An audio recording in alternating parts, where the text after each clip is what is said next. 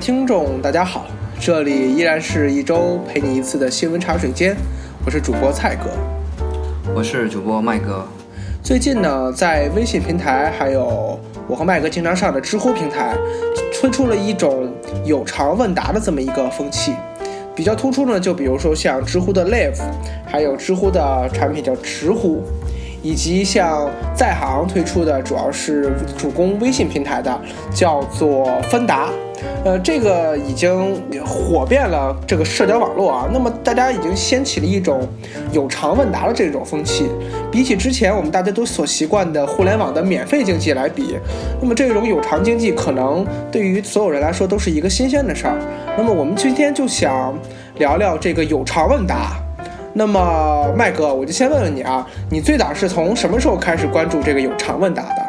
嗯，我最早是其实有偿问答，其实我一开始是在那微信平台上面阅读一些公众号，然后其中有一位原原创的作者提到他是如何通过有偿问答来获得自己的一个呃经济上的一个收入吧，嗯，然后我后来就。觉得这是不是一个兼职的一种一种一种模式呢？或者说一种渠道呢？后来我就啊下载了在行芬达嘛，然后下载了这么一个 APP 看了一下，然后进而啊再阅读一个一些相关的一些在科技界的一个新闻，比如说在行啊获得了 A 轮融资多少亿美元这样的一些新闻，然后发现其实互联网发展到。现在的这一步其实已经开始逐渐的建立一种有偿的，或者说一个价值的一个变现的这么一种一种形式。以前更多的时候，我们比较熟悉的，比如说微信的那个公众号打赏，这也是一个模式，就是说有才能有。啊，内容的作者可以通过微信公众号的一个打赏功能获得一个财富的一个收入，这其实也是知识的一个变现。然后再接下来，其实比如说像那个简书，再或者是微博这样的一些那个社交平台，已经开始仿照那个微信开通了这么一个打赏的这么一个功能。但叫法可能不一样，比如说像微博的话，可能更多的是叫悬赏吧，应该是。然后，但它的实际上都是一样的，就是说，啊，有能力的人，他通过他的内容一个发布，可以获得一个经济的一个收入，并且有人愿意为此买单。呃，至于最近的那个有偿问答的话，更多的是可能并不像是与微信的公众号类似的一些，嗯，啊，打赏的文章比起来。它更有一个针对性嘛，因为微信公众号它更多只是单方面的把一个一个文章给推送出来了，然后 OK，我读者觉得可以，然后觉得对我有帮助，并并且这个问题，它可能一开始并不是我所就我我我提出来的，它是那个作者的一个推送而已。然后我觉得 OK，他写他写的很好，然后 OK，我就给他打赏，这个是一方面。然后现在现在新的就是这样比如说像在行的这种的话。他就是推出一个，呃，我有我我的需求，需求者，我发出这么一个问题，然后由你来进行一个回答，然后我再给予你一个经济的一个补偿。现在是这样一种模式。其实我们说的有偿问答，其实，嗯，我个人认为，就是倾倾向于在就是更多的是指后面的一种模式。然后呢，说到这个有偿问答的话。呃，目前的话有三种模式比较普遍一点，一个是那个在网上进行这么一个互动，就是，呃，我在网上提一个问题，然后我向业内的一个专家提这么一个问题，然后他进行网上一个回答，然后，啊，我当然他回答他我是需要付费的，然后第二种就是通过电话，啊，他留了他的电话，然后我得先付款了，然后我跟他通话。我提出我的问题，然后他做解答。第三种就是，嗯，通过线上直接进行面谈，像现在做的那个芬达，或像现在现在的那个在行，啊，应该是做这种，就是说，啊，由那个需求者、提问者约那个业内的就行业内的一个大牛来进行一个一个面谈这样一种模式。呃，据我了解的话，嗯，国内目前有在做的那个，不仅仅是在行以及芬达，还有像类似于万点，呃，万点生以及那个瑞小这样的一些社交的平台，但是。呃，这个在行目前是做的相对来说靠谱一点的，因为它，嗯，也不是说靠谱吧，目前来看它的概念比较火一点，因为它一开始那个是，我们知道这个在行啊，它是由那个果壳网的那个基石山去去做的。果壳网其实作为这个科技类的一个呃社交平网络平台，其实之前盈利一直都呃不是很理想，现在它。推出在行这么一个东西出来的话，目前已经获得了成亿的融资，所以，呃，引起了我们一个讨论，就是说，在现在互联网它这个共享经济这么一个背景之下，在行这样的一种有偿的一种模式，是否是，呃，有市场的，是否是有前景的，是不是我们未来一个趋势？我们是否应该对此提出一个，呃，很广泛的一个关注？啊，我觉得目前我们很多人其实，嗯，以我个人来看的话，其实这个目前这个新兴的一个事物刚起来，其实很多人都是处在一个观望的一个阶段。因为在行目前来，据我了解，就是它目前的那个专家大概也就有一百来号人，然后它里边的那个跟有不同的话题嘛，大概分为九类。就是囊括，比如说现啊，更多的是创业类的，比如说互联网金融呀，再或者是那个呃心理类、心理咨询类的，然后再或者是那个，反正是类似于这样的一种一种需求吧。然后目前它里边进驻的人其实也不算是非常非常出名的，只是有。还没达到顶尖的那种，就行业内还其实还没有开始达到顶顶尖。当然，如果达到顶尖的话，可能行业内人家也不需要通过这么一种方式去做。这样我想起，其实一开始在，呃，这个有偿问答在它的一个前身吧，或者说这样一个雏形吧，在我国在零六年的时候，当时就有一个，呃，微软的中国区的吧，一位一位公司里边的一个人，他当时。也尝试着创建这么一种方式，就是说，提供这么一个平台，让企业家来帮助年轻人去进行创业，然后扶助他们成长。当然后来就其实并没有成功，最终的结果就是沦为了一个公益的一个项目，然后移交给了央视去做做这么一个嗯项目。然后再后来的话，也有相继的，也有那些。社交平台去做做这么一个事情，比如说在二零幺零年的有一个叫四十二区的，也尝试做那个知识的有偿问答。然后国外的话，在二零一三年，谷歌它当时推出了一个叫 Help Out，Help Out，然后也是尝试尝试着去做这么一种一种有偿问答，然后就一答一问，然后进行一个补偿。经济的一个补偿，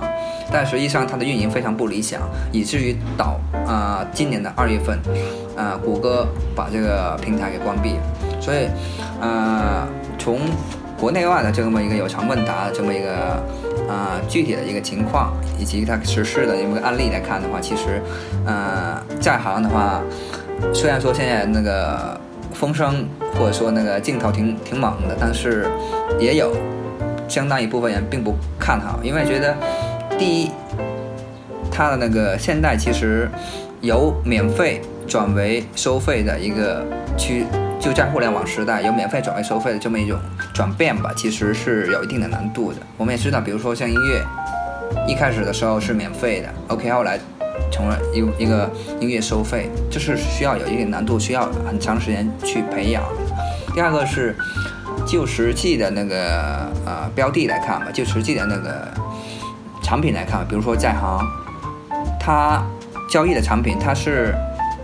类似有点像一个咨询的一个产品，但是它并不是标准化的，它并不是比如说某一个商品、某一个货物，它是标准化的就可以卖，一手交钱一手交货，它只是以人的一个问答这样一种形式来进行一个一个展现，所以人问答它里边的那个质量是无法保证的，并且它的结果也是无法推导的。就是说，你请了某一个大牛过来给你进行一个解答，但是他解答的东西有可能并不符合你的一个期望，或者说可能对你并没有太大一个帮助。另外一个方面，呃，就他。本身来说，就是说，就大牛本身来说，就是说那个知识的一个本身的出游者来说的话，他如果啊，就是说如果他接很多单的话，明白吗？就是说同一个行业他会重复输出很多东西，但是这些东西重复性会非常高，因为他的那个在这一个行业，他的认知其实是有限的，并且，呃，呃，就是说。如果很多人都会问一些相同的问题的话，他要不停的把这些问题给重复给输出去，其实是很累的，对，效果其实可能并不是那么好。当然，如果有尝试的话，可以，大家也可以尝试，就很多人一起，比如说拼像拼车一样啊，三四个人拼一起找他这个大牛跟你谈，然后跟你谈什么经验啊，跟你谈他的想法啊，这样的话其实效果对大牛来说可能会比较好，但是对具体的那个。个人来看的话，可能并不是那么好，因为毕竟一对一的话，其实那个效果是更好的。所以说，对目前的在行的这么一种呃有偿问答的方式，其实也有很多的细节问题需要进行一个探讨。毕竟它是一个新的事物，对，所以一场呃至少至少来看的话，要发展的比较好，还是要一段时间。嗯，呃，其实对我来说呢，我觉得。确实，从一个互联网思维来说，互联网思维应该来说是一个由收费转向免费的一个情况。但是这个芬达、知乎和知乎的 Live，他们却采用了一种适得其反的方式啊，从免费反而转向了收费。这确实让一开始我在接触的时候觉得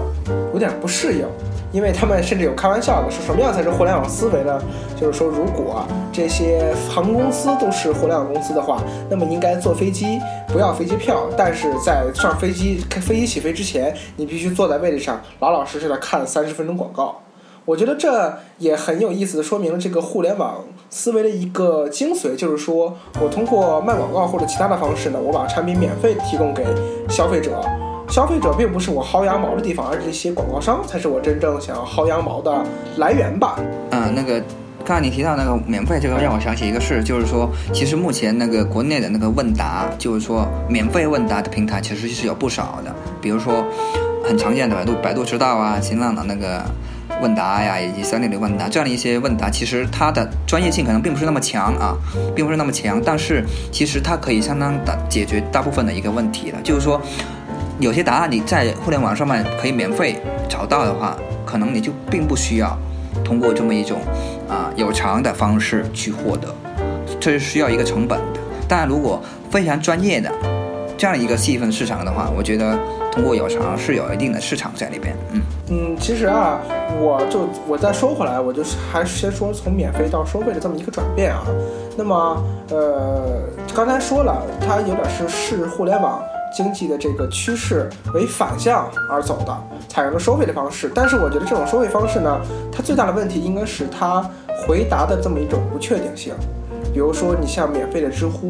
我觉得它虽然是免费，但它最大的优势就在于大家可以任意的发言。那么有专业的大牛，也有一些小白，每个人都可以从不同的角度去发言，去各抒己见，去从各个的一个方面，我觉得去完全的去可以解构你提出的问题。但是对于芬达来说，呃，当然了，我不讨论线下情况，我只讨论网上情况。那么别人对你的回答的问题，可能，呃，每个人对你回答问题不一样，你不可能花钱给每一个答者都交一份钱，让他来回答，你只能去问固定的对象。那么固定的对象给你答的思路是有限的。这一点，我觉得在整个答案的一个广泛性上就有一个很大的限制，而且就不说对与错，可能就比如说像经济学，还有很多流派，不同流派看来，呃，就比如说影响货币价格的，呃，影响房地产价格的这个因素有很多，但是不同流派他们认为影响的因素不一样，有些可能是认为是供给，有些认为是货币的，呃 M 二在市场上的数量就会对房地产市场造成影响，他们这些都对，都没错，但是如果你只问一个人。人的话，那么这一个人可能只给你答一个片面的结果，但你反而会要为了一个片面的结果而付费，这样我看起来，这反而是一种相比于免费问答的一种倒退。最后那一句我不太听明白，你说的那个为了免对啊，这是一种倒退啊，因为你原来你在免费的时代，你可以说通过免费的方式，你从无数人那里获取你的答案，这种答案可能是更为更为全面的。但是当你去用付费问答的时候，那么你付费可能肯定只付给一个人，那么这个人只能从他的角度去给你回答问题，而且你付费的你只能得到一个单方面的一个回答。反而相比于原来说你不付费，你会得得到全面的一个回答，这样看起来分达反而是一种知识分享上的一种倒退。它模式不一样的，它那个，嗯，分达的话，其实它有的是你愿意花钱，它里边有一种模式，就是说你愿意花钱的话，你可以看，就是比如说我向你提出，然后第三个人他想看。我向你提出的问题，然后以及你的回答，他其实可以付费的。不是不是，我我不是说这个意思，我说的意思是我只能向你提出问题，只能你对我回答，对吗？嗯。不能其他人对我回答，对吗？嗯嗯，对。我我指的是一个问题只能对应一个回答者，可以对应无数倾听者，对吧？对。但是如果你你觉得 OK，我很牛，我在行业很牛。这行业内很牛，那你就想听我说的话，那你没必要听别人说的话呀，你有针对性的就行了呀。可是我就说，那和你一样牛的人，如果是在免费情况下，你们俩可能都会回答这个问题，回答是从不同角度来看的，我可以知道从两个角度去思考一个问题。但是如果只要我我只给你付费的话，那么只能从你一个人的角度去回答问题。嗯，对，你说的这个是是是一个方面，就是说，呃，由于你固定在某一个。回答者，所以你的那个视角可能会更为单一了，并不是会有那么多样性。对，我觉得这个是这种付费问答的一个问题，就是他把回答者固定到了一个人身上。但是，呃，我觉得这，我觉得也不能算是后退，也不能算是进步吧。因为如果是全免费的情况，那说不定就没有人愿意回答了呢，对吧？也当然存在这种极端情况。但是，我觉得这要看这个问题到底有没有？人愿意回答，如果有人愿意免费回答的话，那么说明你这个问题还是很受欢迎的。嗯嗯。但是如果碰到没有人愿意回答的情况下，但是你又迫切的想知道，我觉得在这种情况下，那么你就可以去分答，采用这种有偿提问的方式。而且我觉得再说回来啊，你像这种呃分答的这种模式呢，呃，我觉得还有一个一个缺陷，这个是它设计机制上的一个缺陷。那么就是说，你在听对方回答问题的时候呢，你只能付费之后你才能听。那么你对他的这个水平，对他的一个能力，你并不知道，明你并不明确，而且你在事后可能你会对他这个回答会进行怀疑，怀疑他并是否值得你付出，比如说十块、二十块去购买这么一个答案。你可能会觉得，哎，可能这个答案只值五元，但是我付出了十元，我觉得不值。但是对于其他人来说，呃，那么可能我觉得，哎呀，你看这个答案才卖五元，但是我觉得它很值，它应该卖二十元。这种情况下，我觉得也是一种，也是一种未知的情况，因为你不知道这个答案的质量，所以说你无法去判断这个答案到底值多少钱。那么这样一种定价模式，其实是一种有点懵的这么感觉啊。嗯，对你说的这一点，其实可以归纳为它的那个特点就是非结果导向的，就是说，最终它它的产出物并不是一个标准的一个东西，它是无法去量化衡量的，它可能是无超乎就它可能行业那个专家回答的问题，可能超乎你所付的费用，也可能不值你所付的费用。对，所以说这个这种不确定下，我觉得。呃，让我选择的话，我可能会优先选择去免费的平台上去问，并且国内目前确实有这样的一个平台，比如说知乎是吗？其实做到目前还算是挺可以的。然后，呃，据我所知，蔡哥之前应该是参加了一个知乎的 Lab 是吗？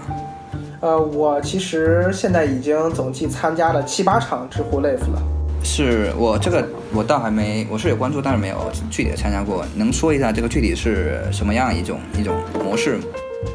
知乎 Live 呢，那么现在我我仅说据我了解的啊，它这种模式呢，就是说有一个主讲人，这个主讲人相当于发起一个小的 lecture，相当于做了一个演讲。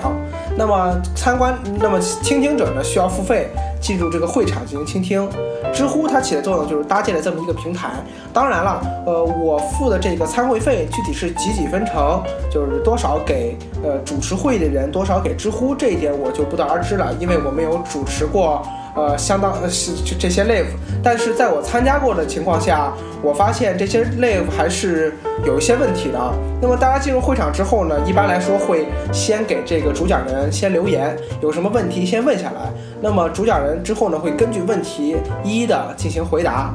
呃，我觉得在我参加的这几个 live 里面呢，有组织的不错的，也有一说呃结构上面会有问题的。因为现在 live 呢，一般来说是时间限定在一个小时左右。这一个小时的时间呢，其实我觉得要回答的这么一个呃内容，其实并不是特别多。问题是提前提出来吗？就是说他那个 live 是现场的是吗？对他呃没有，他 live 是提前可以提出来的。你在很早之前，你就可以进入这个 live 的这个怎么说呢？这一个区域吧，这个这个这个场所。但是很多的 live 的主持者，他一般是在 live 开始的时候才进行回答。哦，我明白。但是类似于提前，人家已经就是说，发言的人，他其实已经有了一个准备在里边，然后他只是通过视频这么一种方式来进行一个回答而已。啊，不不不，他并不是通过视频，是通过语音。他针对你每每个不同的问题，他会通过语音进行回答。但是呢，其实这一点，我觉得就像我刚才说的啊，那么你这一个小时里面，你包含的这个量。应该并不是特别多，因为实际上真正放在比如说咱们学校授课，或者说是一些教授演讲的时候，一个小时之内想讲演讲的东西其实并不是特别的深。如果呃，换句话说，如果呃你这个主持人在 live 之前就开始进行问题的回答的话，那这完全就是一个付费的在行了，对吗？嗯，还有一点，你这个 live 可能。它并没有那么多的针对性吧，就针对性并不是那么大嘛。比如说你想听的问题，跟别人提出来的问题，可能，比别人提出很多问题，可能并不是你所想问的问题。但这一点我觉得还好，因为可以自己也可以提出问题嘛，随便提出可以。但是这个主持人他回答，他会挑一部分回答。就像我之前曾经碰见过，有一个是讲美漫、讲蝙讲蝙蝠侠的故事的。然后那个主持人呢，就因为时间过于紧，根本就没有来不及回答所有的问题，所以他没办法，只能在第二天的知乎专栏上，他专门发了一篇文章，把剩下没有来得及解决的问题重新又列了一遍。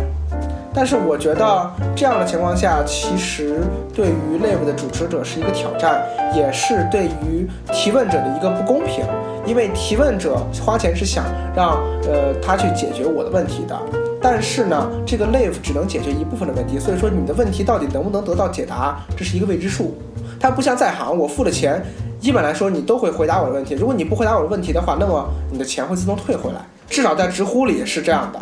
对吧？那么，呃，在普通的，我们就说就按知乎来说吧，或者或者说百度知道，这种都是不需要付费的。所以说，我觉得知乎类有点采取一个中间档的感觉，它并不像知乎一样，你花很多的钱之后，你一定能得到一个非常专业的回答。它也不像普通的知乎，说你不你不需要花钱，但是你得到的不一定是专业的回答。我觉得它采取了一个中间的位置。那么你花一是是价格肯肯定要比知乎要低嘛？你要花比知乎或者在行更低的价钱，你可以进入到一个演讲中。当然，你提的问题可能会被问会被主持者回答到，也可能不会被主持者回答到，这是一个有一个潜在风险在里面的。但是呢，你还可以去问一些其他人关于这些问的问题，包括 live 来说，一般开始的时候，大家这主讲人都会有一个他们所演讲的一个思路，就有点像一个 pre 做 presentation 一样。那么他一般来说是自己讲了他自己的思路之后，才开始进行解答。那么对于他自己所讲的东西，对你真正有没有用呢？这点又是一个未知数。所以说，我觉得知乎 live 可能是介于在行。知乎和普通知乎之间的这么一个中间产物。嗯，那 Live 的话价格是如何的呢？一场的话得花多少钱？我参加的，因为我现在是觉得我参加的一般都是九块九毛九的这么一种 Live。但是贵的我参加过一场，有一个四十九块九毛九，是一个叫 Cassie 的一个投行工作者，他讲的是呃关于 IPO 上市的问题。这点我比较感兴趣，就算花五十块钱，我也是乐意去听的。但是对于普通九块九的话，我觉得这是一个还可以的价格。当然也有贵的了，比如说像李开复，他就专门举办过一个关于创对于创业者如何指导创业者的这么一个 live。这场 live 的价格可就贵了，是四百九十九块九毛九，相当于是五百元人民币。那到底值不值得你花五百元人民币去参加这个 live，就要由你自己来决定。而且 live 可不是你想参加就能参加的，一般来说 live 都有一个人数的限制，在三百呃到四百之间。当然，根据参与人数的不同，它这个人数上限呢可能会做一些调整。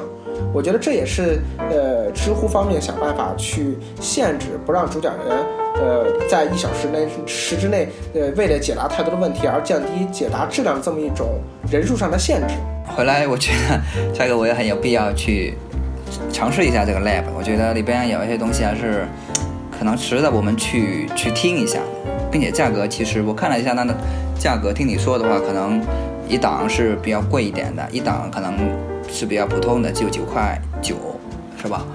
呃，这个其实呢，对于呃。知乎这个，我觉得这个价格主导主要是由呃这个 live 的主讲人决定的，因为中间价格有很大差别。像最便宜的是九块九毛九，再往贵的有四十九块九块九毛九，最贵的有呃六十三，再往上可能就有四百九十九块九毛九。这个定价呢，目前没有一个特殊的就是一个决定性的定价。嗯，行，那。咱们今天谈到这个有偿问答，也谈到了挺多的东西，产品包括在行、芬达以及知乎的 Live 以及知它旗下的知乎，包括其他的一个有偿问答一个网站。总的来说，我个人的看法就是可以做有偿问答，但是，呃，我觉得做的水平要做的高一点，